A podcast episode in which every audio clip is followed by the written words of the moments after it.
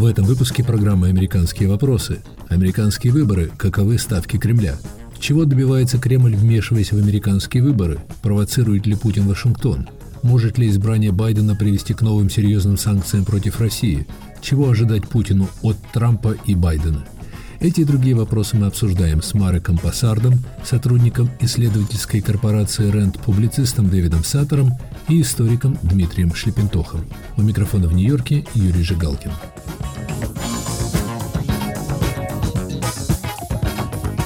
6 октября Министерство внутренней безопасности США предупредило о повышенной угрозе безопасности американского избирательного процесса, представляемой иностранными игроками, особенно Россией. В 26-страничном отчете «Оценка угроз безопасности страны» Россия занимает самое заметное место. Россия, скорее всего, основной игрок, пытающийся оказать влияние и распространитель дезинформации в пределах США, написано в докладе – ее цель, по мнению американской разведки, ослабление Америки путем разжигания розни, расшатывание веры в американские демократические институты. Она, как считают эксперты, пытается подорвать позиции Джо Байдена и враждебного ей американского политического истеблишмента. Цель серьезная. А каковы результаты? Американская корпорация Rent провела на этот счет свое собственное расследование. О результатах мы говорим с одним из авторов отчета Мареком Пассартом. Мы считаем, что Россия пытается усилить и углубить существующие разногласия в американском обществе. Логику ее действий можно объяснить так называемой теорией рефлексивного управления, разработанной в годы Холодной войны советскими военными специалистами. Россия, судя по всему, концентрирует внимание на социальных и политических вопросах, связанных с расовой идентичностью, которые вызывают наиболее эмоциональную реакцию у американцев. Ее цель – подтолкнуть людей к крайним позициям и уменьшить вероятность достижения ими консенсуса по важным вопросам, консенсуса, который является фундаментом американской демократии. И если это не удается, то, по крайней мере, вызвать в американских избирателях чувство апатии, нежелание идти на избирательные участки. Главный инструмент – интернет, социальные сети, которые позволяют при сравнительно небольших затратах манипулировать большими объемами материалов для достижения их целей. Марк, четыре года назад так называемая российская фабрика троллей активно действовала в американских социальных сетях, не только распространяя фальшивки, но и даже организуя предвыборные акции от имени фиктивных пользователей. Российские хакеры, как известно, передали Wikileaks похищенную переписку предвыборного штаба Хиллари Клинтон – Американская разведка утверждает, что Москва активно действовала в пользу Дональда Трампа. Как сегодня выглядит российское вмешательство в американскую избирательную кампанию, о котором говорит, например, глава Министерства внутренней безопасности? Мы обнаружили довольно убедительные свидетельства того, что Россия на этот раз пытается воздействовать на избирателей, представляющих оба политических полюса. С одной стороны, ее объектом являются сторонники Black Lives Matter и различные правозащитные группы, с другой – белые националистические группы. Россия пытается по мере возможностей заполнить информационное пространство обоих полюсов своими материалами. Для одной стороны, например, они тиражируют материалы, где президент Трамп клеймится как предатель, республиканцы – нацисты или фашисты. Для другой стороны, демократы – это социалисты или коммунисты. В госструктурах – заговор глубинного государства, враги Трампа и так далее. Образно говоря, если представить американское общество как семью, то они пытаются спровоцировать семейные раздоры. Это то, чем они занимаются в социальных сетях. То есть вы не нашли доказательств того, что Москва сейчас действует в пользу Дональда Трампа, о чем, насколько я понимаю, говорят американские разведслужбы? Разведывательное сообщество делает выводы на основании свидетельств, которые они обнаружили. Мы делаем вывод, исходя из свидетельств, которые нам доступны. С нашей точки зрения, они работают против обоих кандидатов, пытаясь эксплуатировать предрассудки и страхи как одной, так и другой стороны. Мы не обнаружили явных указаний на то, что они ведут агитацию в пользу того или иного кандидата. Их цель – распалить до крайности страсти. Есть указание, что четыре года назад они достигли успехов в этом. Американские представители регулярно предупреждают Кремль о том, что он получит адекватный ответ в случае вмешательства в избирательную кампанию. Вы говорите, что вмешательство имеет место, а имеет ли место ответ? Я думаю, кое-какой ответ был дан на разных уровнях. Мы знаем, что отслеживанием российских операций в киберпространстве занимается несколько коммерческих организаций. Мы знаем, что Facebook и Twitter ввели системы контроля, выявляя фальшивые аккаунты, нити от которых ведут в Россию. Мы знаем, что американские разведслужбы наблюдают за российскими операциями. Всеобщая бдительность – первый шаг. Следующим должны быть совместные усилия по нейтрализации этого вмешательства. В свое время бывший госсекретарь США Лоуренс Иглбергер, говоря о так называемых специальных мероприятиях КГБ, написал, что мы не должны терять сон, беспокоясь по этому поводу, но и не должны их игнорировать.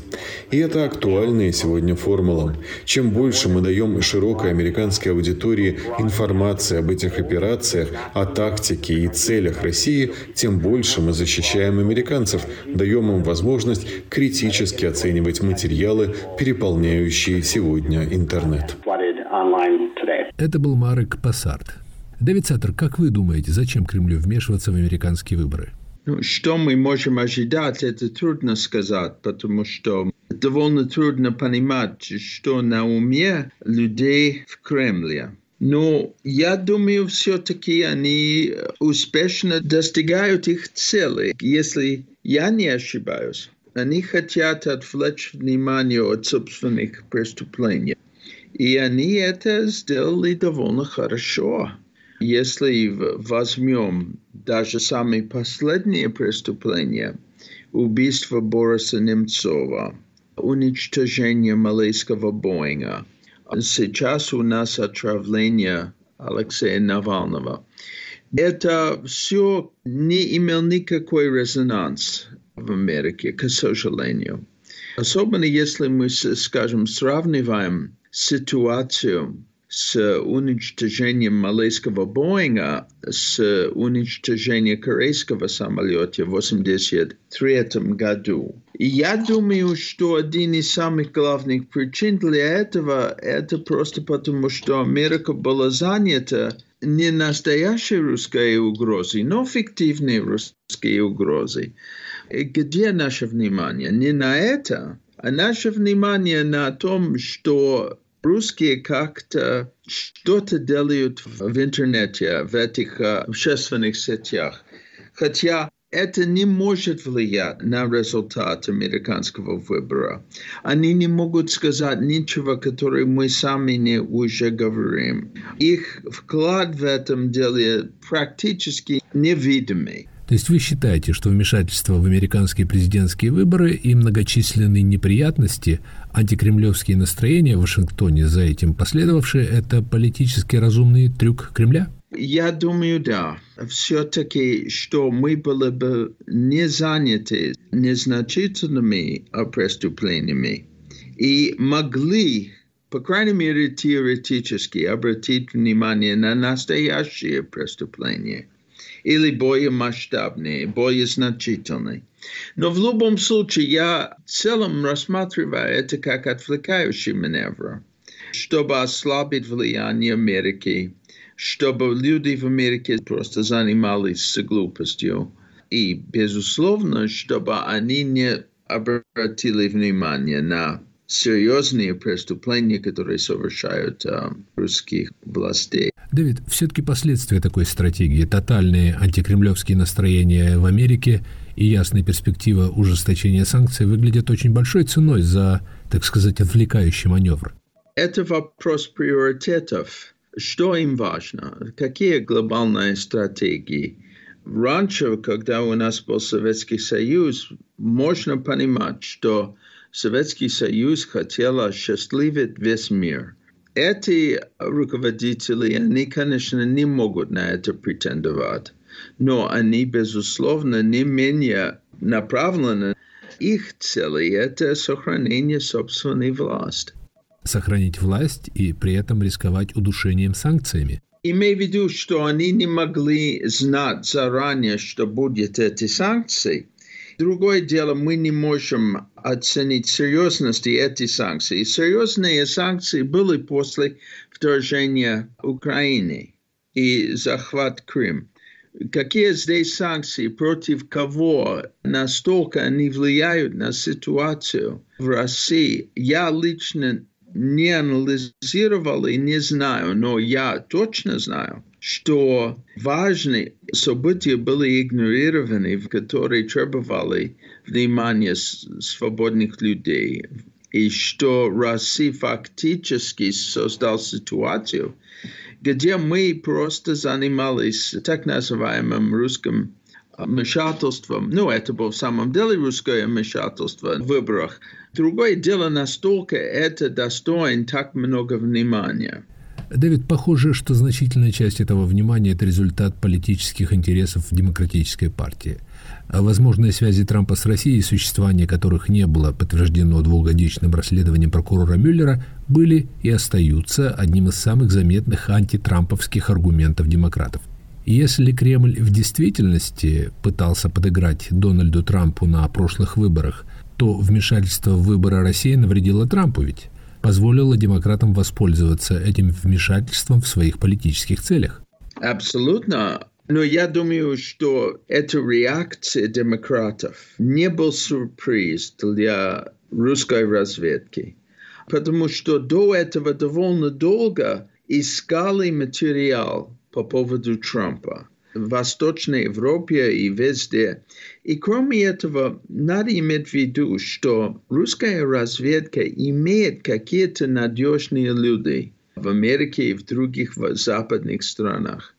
Я не имею в виду, что они агенты в прямом смысле, но они имеют люди, с кем они могут как-то или иначе сотрудничать, дать информацию, служить как источники и одновременно использовать как каналы дезинформации. И возьмем, например, это агентство Orbis, который руководил Кристофер Стил. Кому это агентство нужен, если честно говоря? Они говорят, что они имеют доступ к чувствительной информации из кремлевских кругов или даже говорят из разведки. Кто дает им эту информацию и зачем? Как говорят в России, они так не делают для красивых глаз. Они делают потому, что они культивируют эти люди как настоящие или будущие каналы дезинформации. И так это было в этом случае. Хорошая разведка не ищет подчиненных, он ищет партнеров. Когда они поняли, что демократы искали материал на Трамп, конечно, они создали этот материал для них. Почему нет? И они передали эту информацию через их надежных каналов. Люди, которые либо знали, либо не знали, что они служат интересы России, путинского режима, по крайней мере. Здесь ничего удивительного и ничего загадочного нет.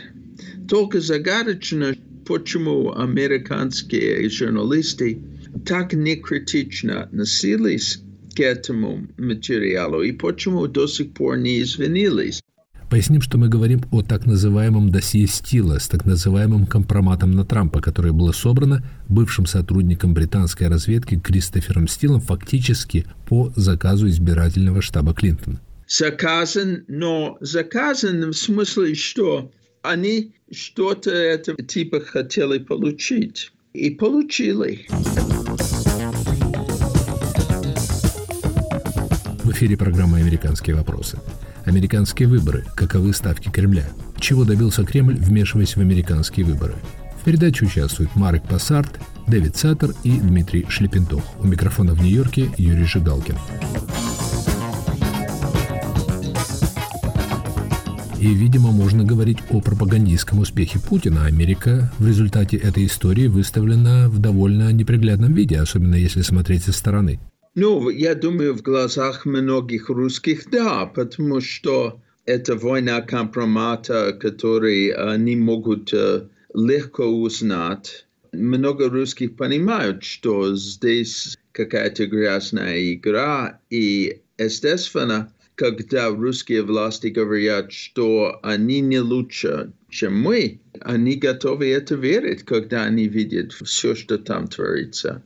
Но это не самое главное, я думаю. Самое главное здесь это просто действовать на Америку. И, и как я сказал, это был успех. Хорошо, предположим, Байден побеждает на выборах. Что это обещает Кремлю? Еще четыре года противостояния, давления, ужесточения санкций? Прежде всего, я не уверен, что он рассчитывает на улучшение отношений с Америкой. И я тоже не уверен, что это большой для него приоритет приоритет другой, приоритет, чтобы сохранить власть внутри России. Естественно, если он мог что-то изъять от отношений с Америкой, он бы на это согласился. Естественно, он хочет, что американцы сделали дружелюбные заявления в его адрес, но он может выжить без этого. Вы не верите Байдену, который в июле предупредил, что ответом на вмешательство России в американские выборы будет, и я цитирую, санкции против финансового сектора экономики, замораживание активов, ответы в киберпространстве и разоблачение коррупции? Коррупция для России – это вопрос второстепенный. А самый главный вопрос для России – это вопрос терроризма, убийства, это вопрос правильной интерпретации истории, потому что русские люди, они уже очень хорошо привыкли к коррупции.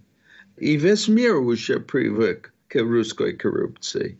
Но никто и никогда из иностранных правительств прежде публично не вскрывал, скажем, чем владеет Владимир Путин. А по многим признакам у американских властей есть любопытные данные на этот счет. Они могут это делать, но только этого не будет, потому что путинский режим сейчас на данном экономическом этапе, по крайней мере, может противостоять обвинению коррупции. Это довольно все-таки поверхностное обвинение. Это правда, что надо это скрывать. Я не против, я думаю, что это, это так и надо. Но люди не будут иметь возможность просто осмыслить всю ситуацию, если они будут сосредоточивать внимание на симптом и не на первоначальный источник их проблем. И это все скроется не в коррупции, которая только результат, но в, факте, что советская ментальность сохраняется в отношении человеческой жизни, и все, что было создано, было создано с помощью актов террора. Когда мы об этом начинаем говорить, потом уже будем понимать, что существует и что надо делать. Мы далеко от этого в России, далеко от этого в Америке тоже. Но в Америке что можно ожидать? Здесь люди просто не знают, что такие могут быть. Они даже не представляют, что это мог быть. Как бы вы ответили на аргументы тех в России, кто говорит, что США должны испробовать своего собственного лекарства, которым они подчивали Россию? Это достойный ответ Вашингтону Байдену? Я бы сказал, что это недостойный ответ, но это ответ с большим долем правды, потому что вмешательство Америки в судьбе России, особенно в 90-х годах, было значительно. Вмешательство в президентское выборы 96 -го года, естественно, способы другие, потому что мы не создали, тогда не был интернет, мы не, мы не организовал какие-то тайные операции или что-то. Но наши советники, а наши политтехнологи играли очень большую роль, и они участвовали в нечестных тактиках, которые были использованы Ельцина тогда. Есть тоже информация, когда, например, в референдум 93 года, вы помните, когда люди одобрили Ельцин и его политики, Джордж Сорос сделал какие-то тайные контрибуции, деньги, которые использовал Чубайс, для реклам, для материалов, который помогал в этом. Поэтому, если мы говорим о вмешательстве, надо сказать, что, естественно, в таком форме, как это было в 2016 году, не было.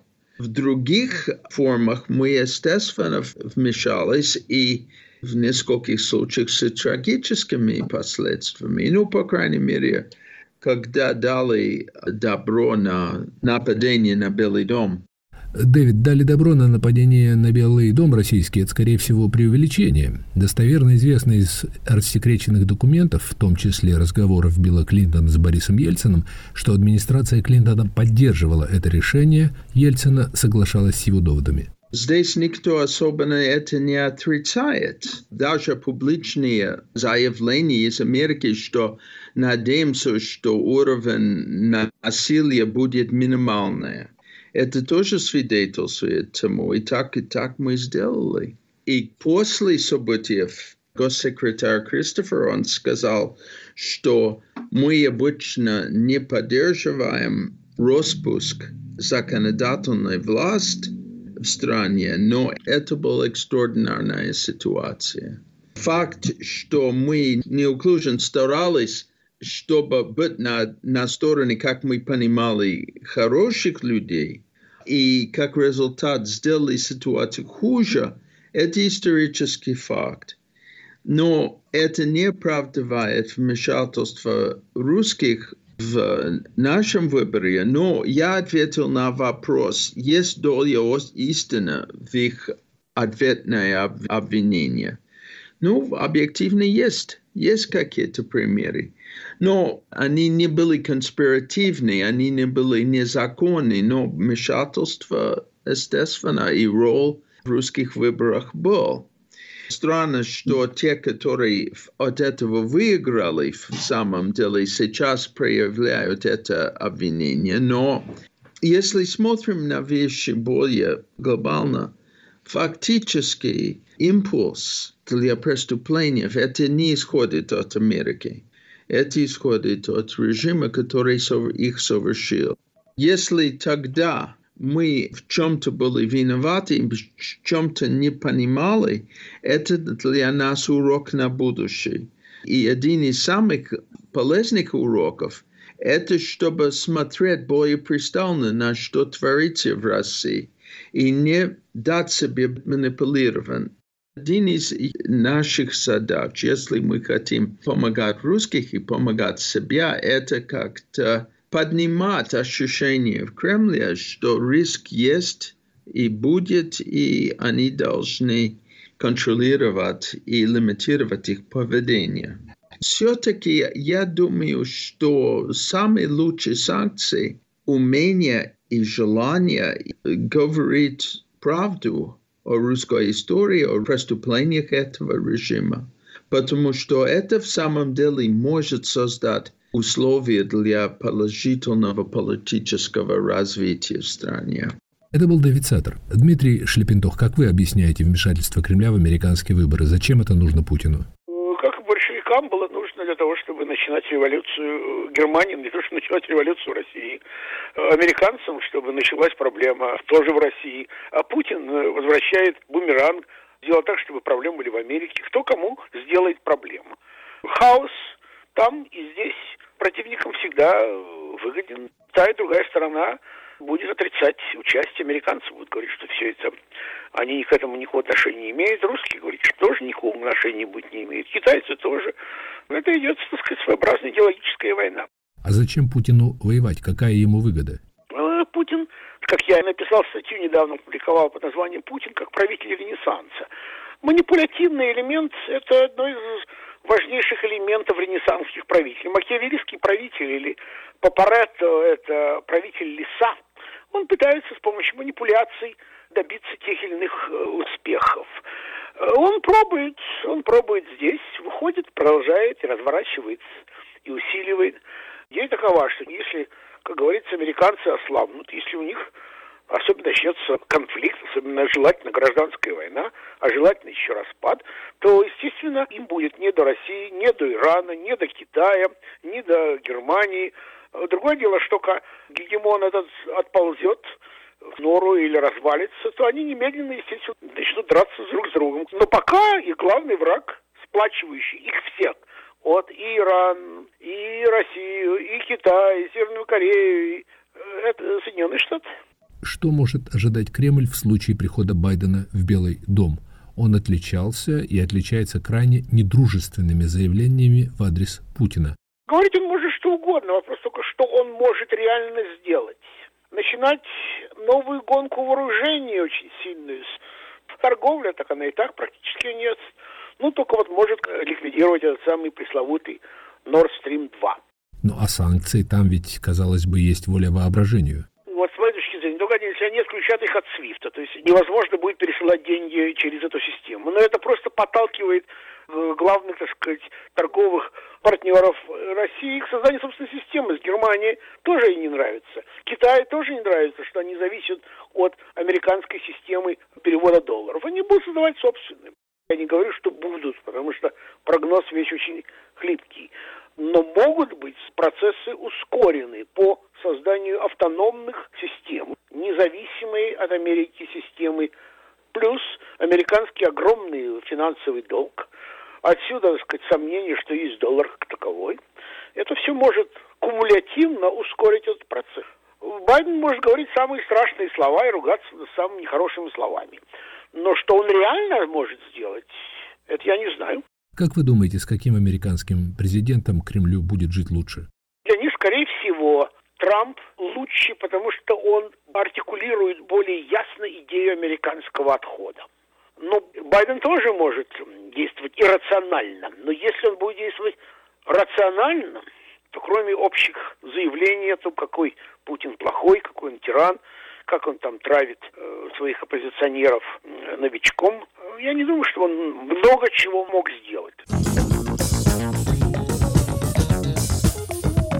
Вы слушали программу «Американские вопросы», «Американские выборы». Каковы ставки Кремля?